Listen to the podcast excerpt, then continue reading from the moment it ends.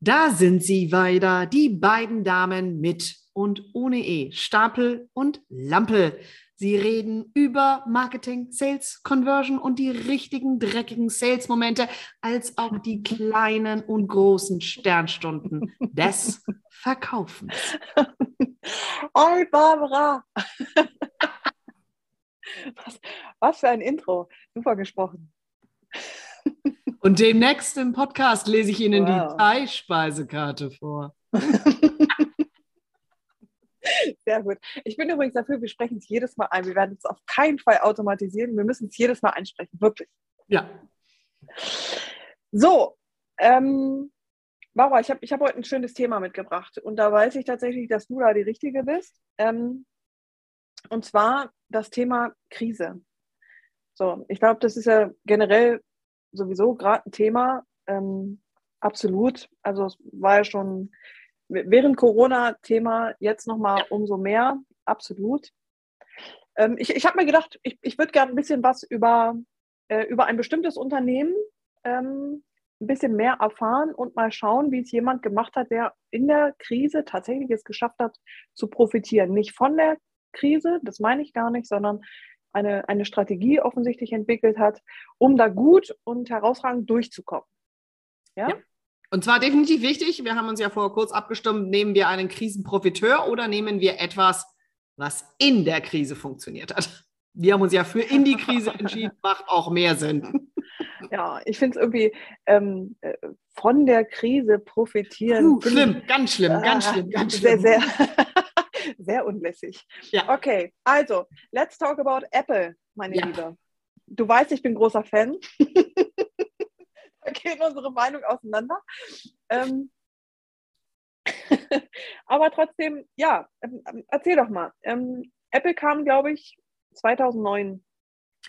Ich glaube, dass da fängt schon ein bisschen an. Also ähm, Apple hat ein hervorragendes, wie wir Strategen das ja liebevoll nennen, Playbook, ein echtes Krisenplaybook par excellence. Oh. Ähm, und ja, die meisten haben irgendwie so die Rezession 2008, 2009 eigentlich so ein mhm. bisschen als den größten jetzt im Turnaround. Aber wer Apples Strategie verstehen will, hüpft zurück, als sie Steve Jobs geholt haben. Also wir hüpfen okay. in das Jahr 1997 und gucken uns deswegen an, was wir daraus lernen können. Wirklich auch jeder Zuhörerin und Zuhörer sagen kann, hey, so haben sie es gemacht. Es ist nämlich eine einfache Strategie zugegebenermaßen, wie das ist mit einer guten, einfachen Strategie. Ja. In der Umsetzung wird es komplex. Aber sie haben das nicht nur einmal hingelegt, sondern sie haben das jetzt, die drei großen Highlights sind 97, 2001, ja. 2008 und 2009 und dann jetzt natürlich auch nochmal in der Pandemie unter Beweis bestellt.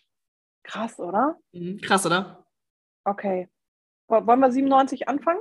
Fangen wir 97 an. Dann legen wir los. Also 97, ähm, da war keiner ein Apple-Fangirl oder Fanboy, denn äh, lief die Liquidität aus, wie das immer so im Business ist. Es war eng. Sie hatten, es gibt Aussagen, sie hatten angeblich noch vier Wochen, andere sagen, sie hatten noch 14 Wochen, aber mehr war dann, dann wäre es gewesen.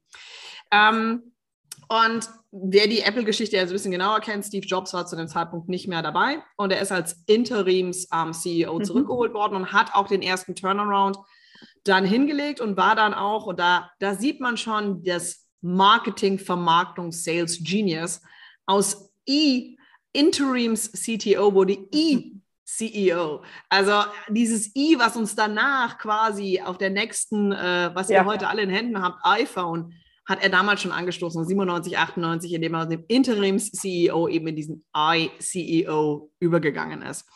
Ähm, hat den Turnaround da relativ gut hingelegt. Da wussten wir noch nicht so alle genau, was er so macht. Ähm, aber nächster großer Beweispunkt, wir hüpfen in das Jahr 2001. Mhm. Wer jetzt vielleicht von unseren Hörerinnen und Hörern nicht ganz so äh, jung geblieben ist wie wir. Na, ich verrate es gerne für jeden hier. Ich werde demnächst 29. Genau. Und ich bin konstant immer 27. Ich habe da schon aufgehört. ähm, irgendwann erkläre ich auch übrigens, warum ich 27 konstant bin, aber das verraten wir euch in einer. Das hat nämlich echt, das ist echt datengetrieben und das verraten wir euch oh, ich habe es befürchtet. Er hat es befürchtet, ne? Das ist echt befürchtet. Ähm, okay, kurzer Rückblick. Ähm, äh, Dotcom, neuer Markt. Ja.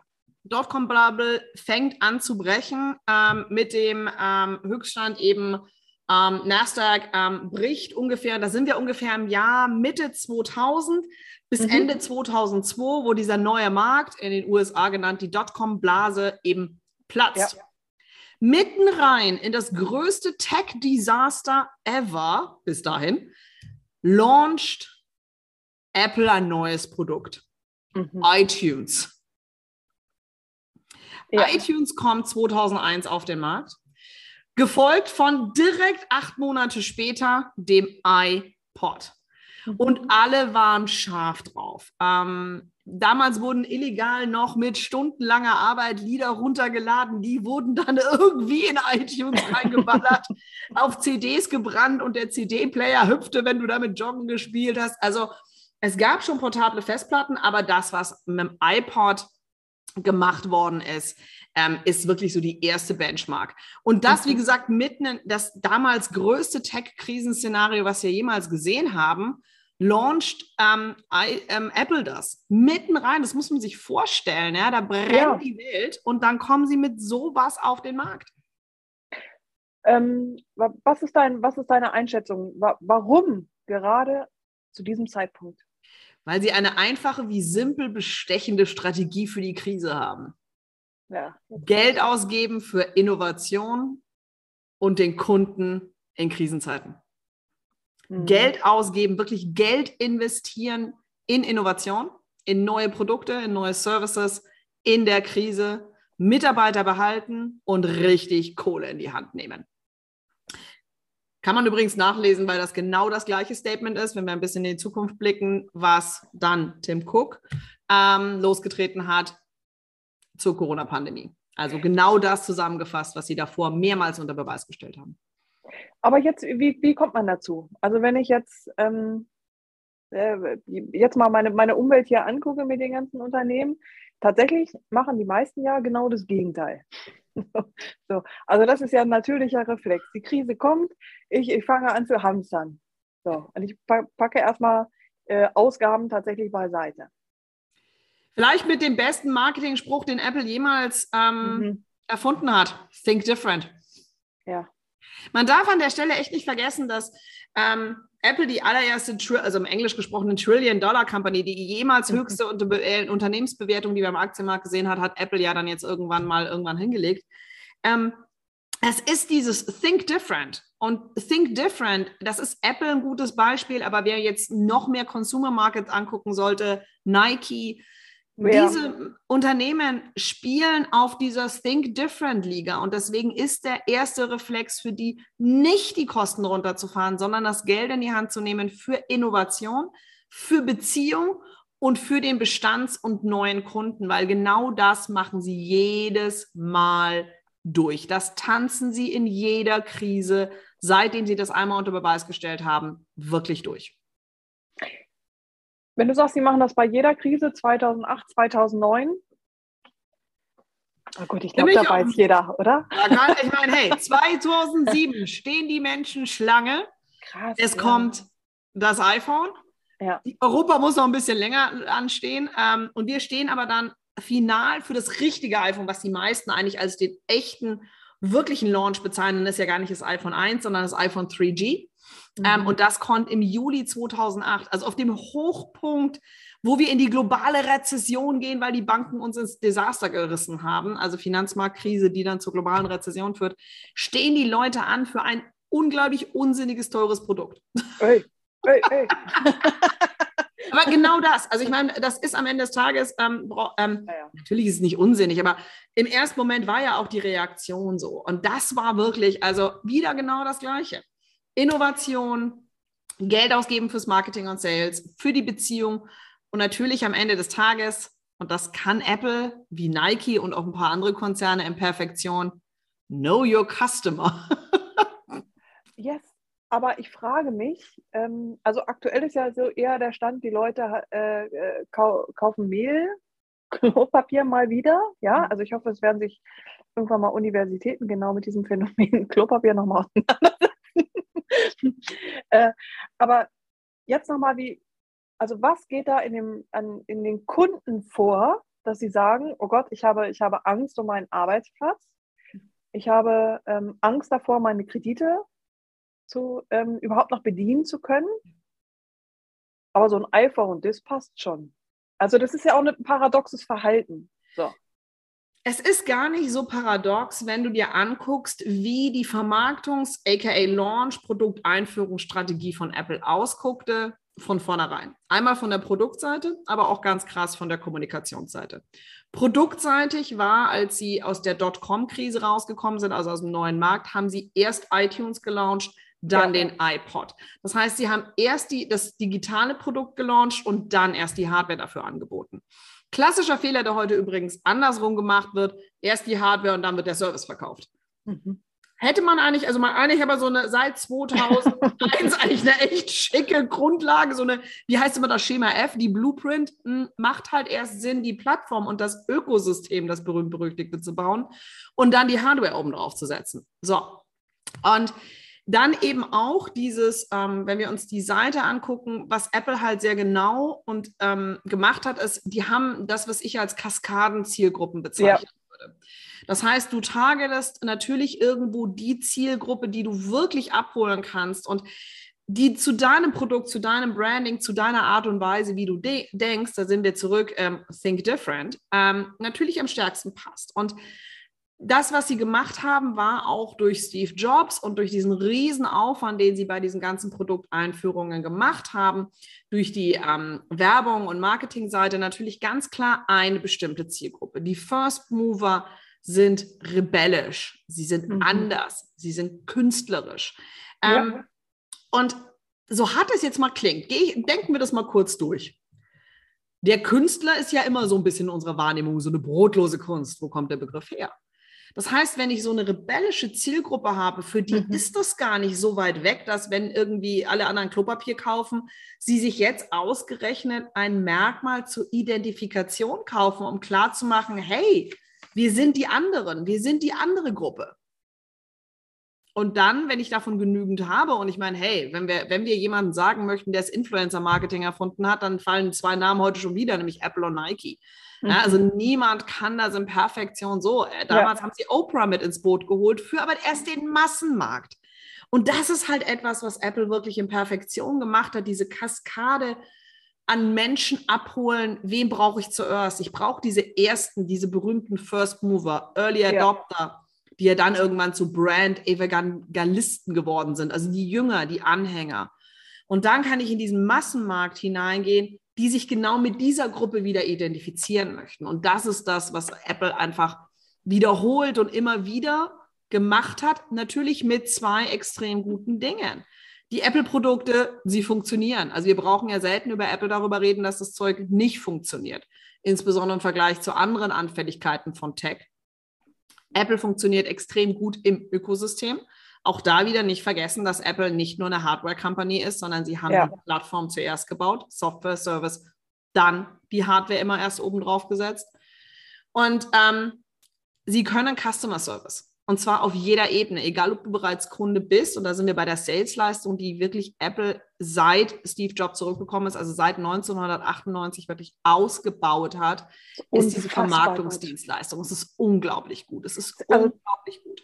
Das, also damit haben sie mich ja auch tatsächlich, ne? Mhm. Also das ist so unfassbar gut. Im, also das muss man wirklich sagen, aber das wäre vielleicht sogar nochmal so ein Punkt, da müssen wir mal eine extra Episode zu machen. Ja, so ähm, wie, wie tatsächlich diese Konsistenz in diesem Apple-Verkaufsprozess ist. Ja. Das ist unfassbar gut. Also echt krass. Und das ist ja auch der Punkt, ähm, alle wollen sein wie Apple, so, aber keiner ist bereit, den Aufwand zu betreiben, beziehungsweise diese, ich, ich sag mal, Mindset first. Das ist ja nicht, ja. das ist ja etwas, was vermutlich implementiert werden muss und was sich 2000, ähm, 19, 20 bei der Krise ja wiederholt hat. Ja. Ja? Also 2020, ähm, als die Pandemie zugeschlagen hat, die, die, die, ja. ähm, die ist ja auch geleakt dann quasi worden, wobei Leaken beim Apple ist ja immer so ein bisschen so eine Frage. Vielleicht hat Tim Cook auch darauf Wert gelegt, dass wir sie alle sehen, wo halt sie wieder das gleiche Mantra ausgegeben haben. Stay focused, um, keep innovating, ja. keep moving and keep positive. And ja. focus on relationships and good products. Das ist das Mantra, was sie immer wieder haben, aber die meisten Unternehmen steigern schon an, fokussiert zu bleiben an Geld in die Hand zu nehmen, vorwärts zu gehen. Also jeder dieser einzelnen Bausteine in sich selbst ist halt wichtig. Aber wenn ich mich halt schon nicht fokussieren kann und sage, in der Krise muss ich Geld investieren, damit ich innovativ wäre. Weil Apple bestellt eins unter Beweis. Ich mache Fortschritt und ein Heidengeld, wenn ich die ganze Zeit weiterentwickle. Nicht, wenn ich stehen bleibe. Am Kunden weiterentwickeln. Ja, und das finde ich tatsächlich auch, auch mega gut. Ja, also da ähm, das, das machen sie wirklich richtig, ja. richtig gut. Also was ich mich, ich, ich habe nochmal zwei Fragen. Ähm, zum einen, also ich, ich versuche das gerade so, ähm, klar, wir, wir, wir wissen jetzt irgendwie, wie, wie ist Apple durch die Krise gekommen, Think Different, alles gut und schön. Aber jetzt nimm mal Kunde XY, Mittelstand, Konzern, whatever. Ja, und du kommst da hin und sagst, Think Different, Freunde.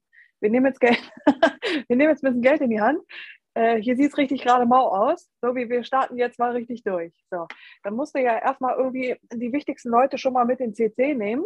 Dann wird da irgendwie noch das ein oder andere Meeting drüber abgehalten und lange drüber diskutiert, warum das nicht geht und noch mal länger drüber diskutiert, wie es der Mitbewerber macht. Ja. So, also wie kriegt man tatsächlich diesen Mut und dieses Mindset tatsächlich für die Krise tatsächlich so hin, dass man auch sagt, okay, ich habe zwar hier keine validen Zahlen gerade, ja. ähm, ähm, weil, weil das ist ja, das ist ja eine, eine Argumentation, die ja erstmal auf Mut basiert, sage ich mal. So, jetzt, äh, wenn du schon ein paar Krisen durchgemacht hast, dann kannst du sagen, komm, safe Leute, ne? Also wir, wir haben es schon mal gemacht. Aber gerade so bei der ersten Geschichte, da braucht es natürlich auch dieses, ähm, ja, ich, ich sage mal so, dieses Höller-Phänomen. Ich schreie, ihr folgt, ja. Also das brauchen wir ja irgendwie. Ne? Das ist also, halt auch genau das, wenn wir, wenn alle sein wollen wie Apple, dann braucht, muss einer Steve Jobs sein. Oder eine. oh. so hart das klingt, die meisten Absolut, dieser, ja, dieser, ja. dieser ähm, Mindset-Shifts oder wie du, am Ende des Tages sind das alles Innovations- und Transformationsprojekte, scheitern daran, weil ja. keiner sich den Hut aufsetzt und sagt, okay, was wäre, wenn ich jetzt Steve Jobs wäre und ziehe das wirklich konsequent durch mit all seinen Konsequenzen. Und das ist ja genau das. Also Steve Jobs hat ähm, in dieser Zeit, wo er zurückgekommen ist zu Apple, ganz klar an zwei Stellen geschraubt. Und das ist einmal die Struktur auf der Führungsebene, also wirklich die klassischen ja. Leadership-Themen. Und natürlich auch eine Kultur etabliert, die Richtung Innovation, Testen, Experimentieren ging. Ähm, und das ist ja, das, wenn das Hand in Hand geht, also eine gute Führungskultur mit Innovation, Testen, Experimentieren, dann kann ich auf einmal dann kann ich mutig sein, weil für Mut brauche ich natürlich trotz alledem im Unternehmen und zum Beispiel im Konzern ist einer der häufigsten Gründe, warum die Innovation nicht stattfindet, weil der Mut fehlt. Nicht, weil der Mut fehlt, sondern weil die Sicherheit nicht da ist, dass ja. ich meinen Job noch habe, wenn ich denn mal mutig gewesen bin und es vielleicht nicht ganz so funktioniert hat. Und das ist immer so dieses, da wir zwar ja lang genug ähm, in der Verhaltensökonomie so unsere Finger drin haben, was die Verhaltenspsychologen ja immer wieder sagen, ohne Sicherheit in die Zukunft oder in irgendetwas kann ich keinen Mut entwickeln. Und das ist immer so eine der Stellschrauben, die in den meisten Innovationsprojekten völlig fehlt. Und dann will halt keiner irgendwie den Hut von Steve Jobs aufsetzen und mal sagen, so, wie sieht es jetzt aus? Ziehen wir das jetzt durch? Und damit sind halt doch eben alle nicht be like Apple, weil dafür müsste man halt auch so einiges tun. ja, das stimmt. Ja, der Eindruck ist tatsächlich eher so Save My Ass. Ne? Das ist so, tatsächlich die, die Geschichte, die einem am Ende aber auch das Genick brechen kann in so einer Krise. Ne? Ja. Ähm, okay, also du sagst, investieren in Innovationen. In Innovationen, was auch immer das Beziehung, Unternehmen heißt. In genau, Beziehungen. In Beziehungen und in Bestandskunden. In Bestandskundenpflege. Mutiger sein, als man sich so zutraut als deutscher Unternehmer, Unternehmerin, Unternehmen, Mittelstand, was auch immer ihr euch selbst identifiziert und ganz klar einfach mal gucken, hey, wen kann ich mit alles ins Boot holen? Führungsthemen gehören mit dazu und da sind wir wieder bei dem, wir brauchen Beziehungen, weil Führung ist am Ende des Tages ja auch, ähm, habe ich gute Beziehungen, habe ich gute Führung.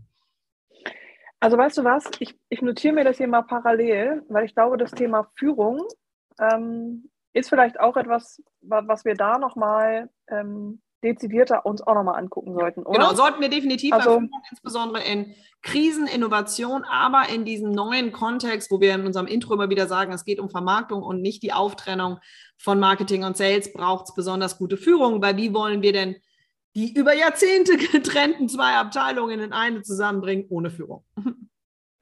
Ja. Ja, das stimmt. Also es, es muss halt auch einer oben drüber sein tatsächlich, ne? So, der, der tatsächlich diese Gesamtstrategie tatsächlich im Blick hat. Und da sind wir auch schon beim nächsten Thema, Strategie und Taktik. Dazu brauchen wir auch was. Frau Lampel, ja. das, nützt, das nützt nichts. Das nützt nichts, nee. Frau Lampel, ich bin sehr erhellt über Apple. Gut. Weiterhin großer Fan, ja. es, äh, ähm, alles klar. Ich, ich danke dir für, für deine Ausführungen zum Thema Krise und, und Apple. Das war schon mal gut. Ich, ich freue mich über die ganz vielen Rückmeldungen, die wir mit Sicherheit erhalten werden. Und würde dich bitten, dass du nochmal mit deiner fantastischen Stimme das Outro sprichst. Das Outro. Wir haben ein Outro. Wir ja, haben ein Outro. Was übrigens ein harter CTA ist, denn ihr seid hier definitiv yeah. im Stapel und Lampel Sales Podcast. also, bevor wir Tschüss sagen, geht ihr auf unsere Webseite und da meldest du dich und deine Leute an für den Termin bei uns. Tschö. Tschüss.